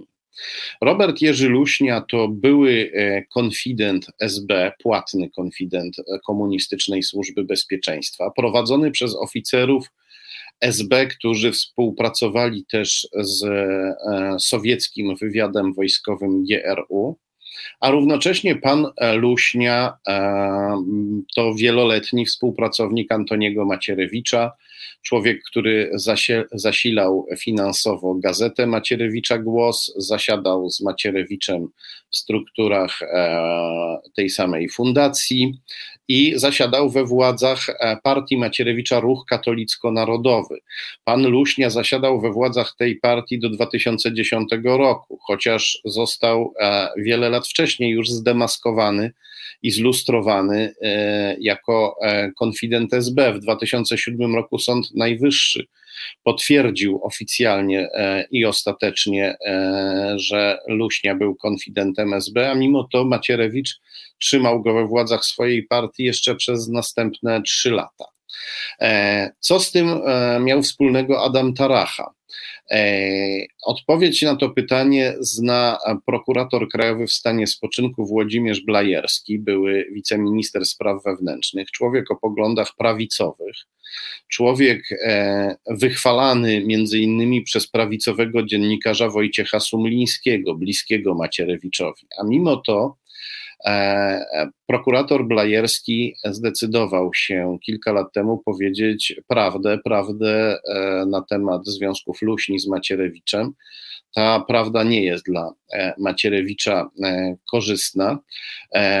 W, na początku lat 90. Blajerski kierował prokuraturą, prokuraturą w Lublinie i kontaktował się służbowo z lubelskim oddziałem UOP. Poproszę tutaj naszą wspaniałą realizatorkę Asiator, żeby pokazała nam skan numer 10. To jest fragment artykułu Gazety Wyborczej na ten temat. W tym e, artykule czytamy, że szefem lubelskiego oddziału UOP był Adam e, Taracha. E, ten sam Adam Taracha, który zasiada z Łukaszem Piebiakiem w Instytucie Wymiaru Sprawiedliwości i którego żona według lubelskich źródeł chwali się bliską znajomością z ziobrowskim hejterem Łukaszem Piebiakiem, bohaterem naszej dzisiejszej opowieści. E, zastępcą Adama Tarachy w lubelskim Urzędzie Ochrony Państwa, czyli w służbach specjalnych, był Esbek Jerzy Portka, wówczas już były Esbek. I e, na początku 1992 roku Macierewicz nagle awansował Tarachę i Portkę. Taracha nagle z szefa lubelskiego UOP-u został zastępcą ogólnokrajowego UOP-u, czyli e, całych służb, e, całych cywilnych służb specjalnych Wolnej Polski, cywilnego wywiadu i cywilnego kontrwywiadu, został zastępcą Piotra Naimskiego, ówczesnego szefa UOP, Piotra Naimskiego, wieloletniego przyjaciela Macierewicza. A Esbek Portka na miejsce Tarachy został szefem lubelskiego UOP. I e, według tego, co mówi prokurator Blajerski, o czym świadczą też inne okoliczności, Najprawdopodobniej miało to związek z tym, że Portka Starachą znaleźli dokumenty obciążające Luśnie, przekazali je Macierewiczowi, dzięki czemu Macierewicz mógł te dokumenty ukryć i chronić swojego bliskiego współpracownika e, Luśnie, byłego konfidenta SB, powiązanego także e, z, sowieckim wywiadem wojskowym e, GRU. Dodajmy, że w wolnej Polsce pan Luśnia E, dość szybko e, stał się e, milionerem. I może tyle na dziś o Łukaszu Piebiaku. To postać niezwykle interesująca i pewnie można by o niej jeszcze długo rozmawiać, ale musimy kończyć, musimy kończyć nieco wcześniej nasze transmisje o 20.50, nie o 20, e, nie o 21, ponieważ o 21 zaczyna się prawoteka, gdzie e, nadal będzie mowa o wymiarze sprawiedliwości. Zachęcam bardzo, żeby oglądać prawotekę e, w resecie obywatelskim, bo wymiar sprawiedliwości to podstawa, to kręgosłup demokracji i sprawnie funkcjonującego państwa. Ja na koniec powiem jeszcze, przypomnę, że jutro Jutro będzie premiera książki Rydzyki Przyjaciele, tom pierwszy, Kręte ścieżki. Poproszę naszą wspaniałą realizatorkę Asiator o e, kolejny skan. E, to będzie okładka tej książki. Okładka książki Rydzyk i Przyjaciele. Autorem okładki jest e, Łukasz Stachniak, któremu bardzo e, dziękuję. Rydzyk i Przyjaciele, Kręte kręte ścieżki. Premiera jutro, oczywiście online, ze względu na pandemię. Uwaga, na kanale wydawnictwa Arbitror, na kanale wydawnictwa Arbitror na YouTube, czyli nie na resecie obywatelskim trzeba napisać Arbitror, wyszukać Arbitror na YouTube i tak samo na stronie Arbitror na Facebooku, jeżeli ktoś e, korzysta z Facebooka i ogląda nasze transmisje na Facebooku. O 19 będziemy rozmawiać o tej książce, będę rozmawiać z Piotrem Głuchowskim, autorem książki Imperator, znakomitym ryzykoznawcą, czy też e, ryzykologiem, dziennikarzem Gazety, Gazety Wyborczej. Bardzo gorąco Was wszystkich e, zapraszam. I e, ponieważ potrzebujemy być może odrobiny uśmiechu na koniec, bo mówiliśmy o sprawach bardzo poważnych, to dodam, że e, w momencie, w którym zacząłem pracować nad książką Rydzyk i jego tajemnice, no i rozmawiać też z ludźmi, mówiąc, że taką książkę piszę. E, w moim, e, przepraszam, Rydzyki Przyjaciele, kiedy zacząłem mówić, że piszę książkę Rydzyki Przyjaciele, że piszę książkę o przeszłości i teraźniejszości Tadeusza Rydzyka, o jego e, znanych oraz mniej znanych sojusznikach z przeszłości i z obecnych czasów, to w moim życiu, jakby to powiedzieć, społecznościowym nastąpiło to, co teraz chcę pokazać. Proszę naszą realizatorkę Asiator żeby pokazała nam ostatni dzisiaj skan. Radio Maryja najwyraźniej dowiedziało się, że zajmuje się Tadeuszem Rydzykiem i na wszelki wypadek zablokowało mnie na Twitterze. No ale y, oczywiście to nie przeszkadza mi śledzić publikacji e, Radia Maryja również na Twitterze. E, na to są bardzo proste sposoby. Dziękuję Wam e, bardzo. Zachęcam do oglądania prawoteki. Ogromnie dziękuję wszystkim, którzy nas wspierają e, duchowo, finansowo, e, społecznościowo, bo udostępnianie też jest bardzo ważną rzeczą, lajkowanie, udostępnianie, więc gorąco zachęcam, żeby link do tego programu wysyłać i udostępniać. Przypominam, że jutro premiera książki Rydzyk i Przyjaciele, a ciągle jeszcze dzisiaj można e, skorzystać z oferty przedsprzedaży na stronie wydawnictwa Arbitror. E, na stronie wydawnictwa Arbitror poproszę naszą wspaniałą realizatorkę Asiator, jeśli zdążymy jeszcze, żeby pokazała nam adres strony, na której można skorzystać z oferty przedsprzedaży, zamówić książkę i można też e, poprosić o dedykację albo o autograf autora.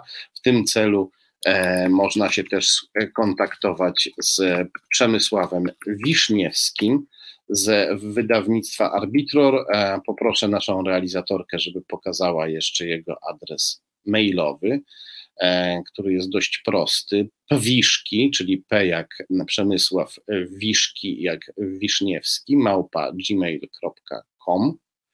E, o, to jest właśnie ten e, adres. Można tam Przemka Wiszniewskiego poprosić e, o autograf, o mój autograf i o dedykację. Przemek zbiera takie zamówienia. Gorąco Was do tego zachęcam. Dziękuję Wam ogromnie. Widzimy się i słyszymy za tydzień, jak również jutro, ale na kanale wydawnictwa Arbitror o 19. Reset Obywatelski. Podobał Ci się ten program? Reset to medium obywatelskie, którego jedynymi sponsorami jesteście Wy, odbiorczynie i odbiorcy. Wesprzyj nas na zrzutka.pl i pomóż budować niezależne medium.